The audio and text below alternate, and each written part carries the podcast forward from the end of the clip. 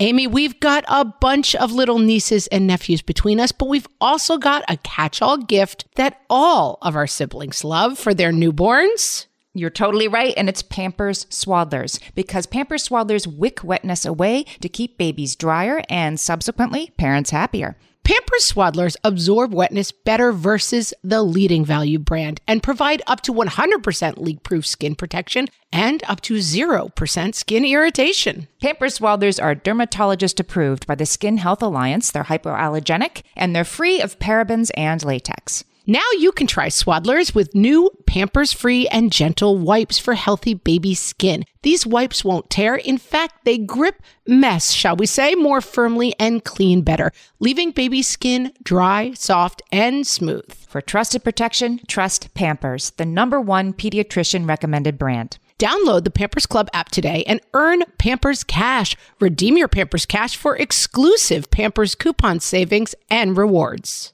Only redeemable via Pampers Club. Pampers Cash has no cash value. Welcome to Ask Amy from What Fresh Hell, laughing in the face of motherhood, solving your parenting dilemmas one question at a time. This week's question came via email. You can always email us questions at whatfreshhellpodcast.com.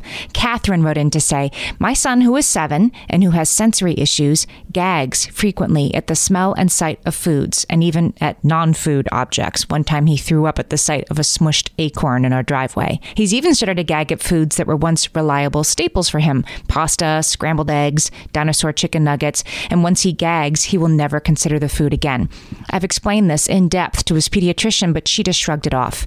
Any tips, insights, or experts that you might know of would really, really help. Katherine, I did not have a gagger, but I did have an extremely picky eater.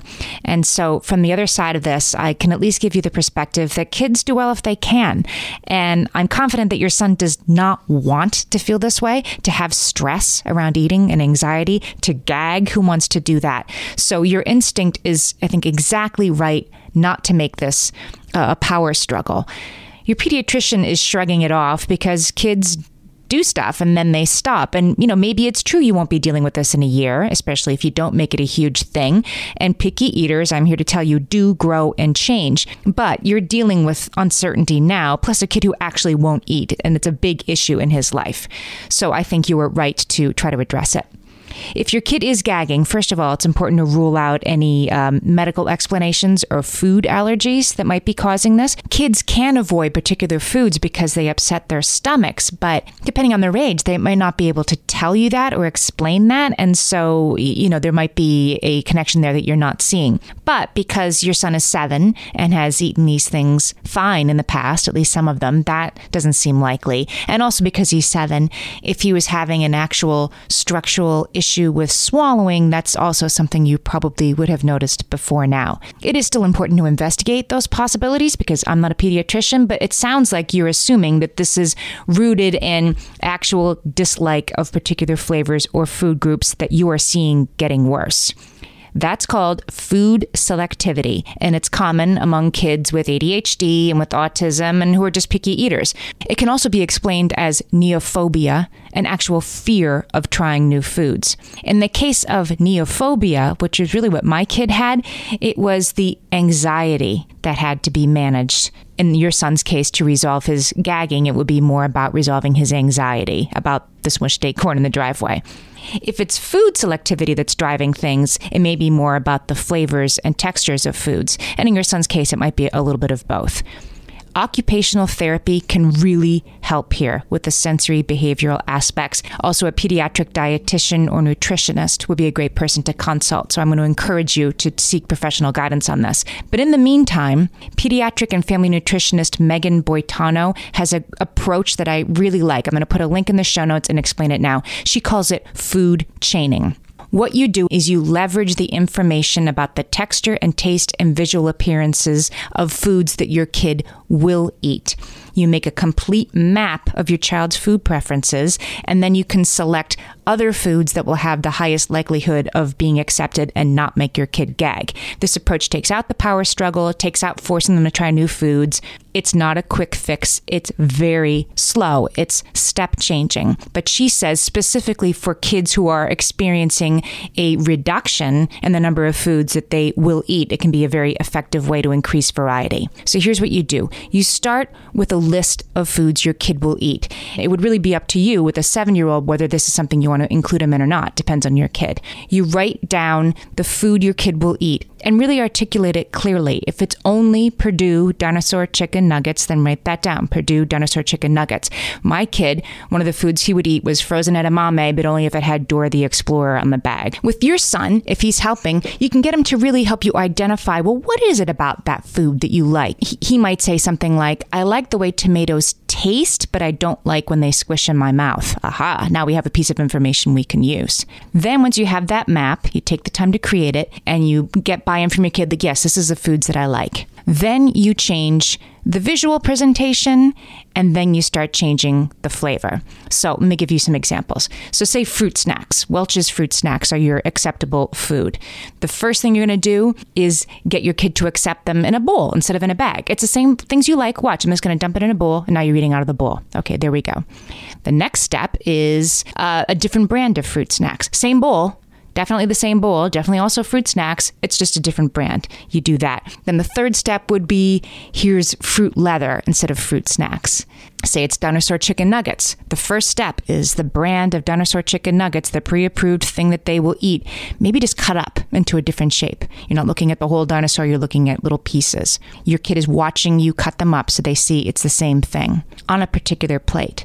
Then the next step would be for my kid who would only eat Perdue dinosaur chicken nuggets, the next step would be a new shape of chicken nuggets from that brand. Now we're moving on from the dinosaur shape, but it's still going to taste the same. Get them to accept that. Then the next step would be a different brand of chicken nuggets, same plate. You see what I'm saying? We're not going from chicken nuggets to chicken cordon bleu in a week. This is very slow. But from chicken nuggets, once we accept breaded things, then you can branch out to tater tots, which take you to potatoes. You can branch out to broccoli nuggets, which takes you to broccoli and rice.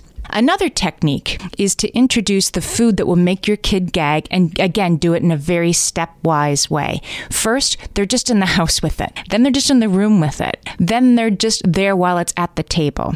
Then they're just there while it's on their plate and they don't have to have any along the way, they have a food that's a safe food for them. Margaret's son was a picky eater as well, and he loved Pillsbury crescent rolls. So he knew that no matter what, even if there was a food he thought was yucky on the table, he was going to also have a food that he loved crescent rolls. This stuff takes patience and time and empathy, and sounds like you are really coming at it from like, let me help this kid, which is the right approach keep track of this and keep bringing it up at the pediatrician if it's not resolving, because this is something your kid might need extra help with and something that you might need extra help with. And that's just the way it is. But I think this uh, food chaining will really help your kids see that you get it, that you understand that this is hard for him and you want to help him make it better a little bit at a time. Send us your questions and we might answer yours next. Email us questions at whatfreshhellpodcast.com. Thanks for listening.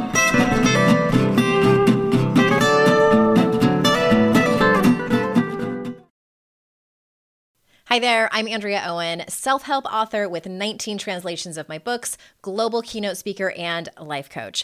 My podcast, Make Some Noise, has been serving up self help in a simple to digest way for the last decade. The topics brought in each episode are practical and easy to implement around topics such as working through fears that keep you stuck, different modalities of therapy, managing your negative self talk, and more. We bring you guest experts, solo episodes, and I even coach listeners on the air around relatable struggles. I also do my best to weave my sense of humor into some heavy topics because let's face it, life can be pretty hard and it's so much better when we can have some fun while walking through our challenges.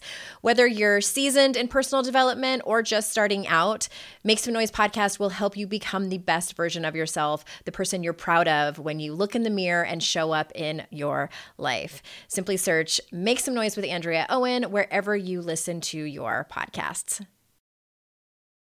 When it comes to raising kids, there's so much to consider. Things like what do we feed them? When do we feed them? How do they sleep? What does it look like to raise kind kids? How does their nervous system work? How do I keep myself calm? What are my triggers? There's so much that comes into play, and we are distilling all of that information for you at Voices of Your Village podcast, where we bring experts in the field of early childhood and education and psychology and across the board so that you don't have to comb the internet for information you get to show up and hang out and have shame free, judgment free conversations and insights into what it looks like to raise kind, empathetic, emotionally intelligent humans. I'm Alyssa Blask Campbell. I have a master's degree in early childhood education. I'm a mom of two, and I am walking this journey right alongside you doing this work. Come hang out with me at Voices of Your Village, and we can dive into real conversations with actionable tips.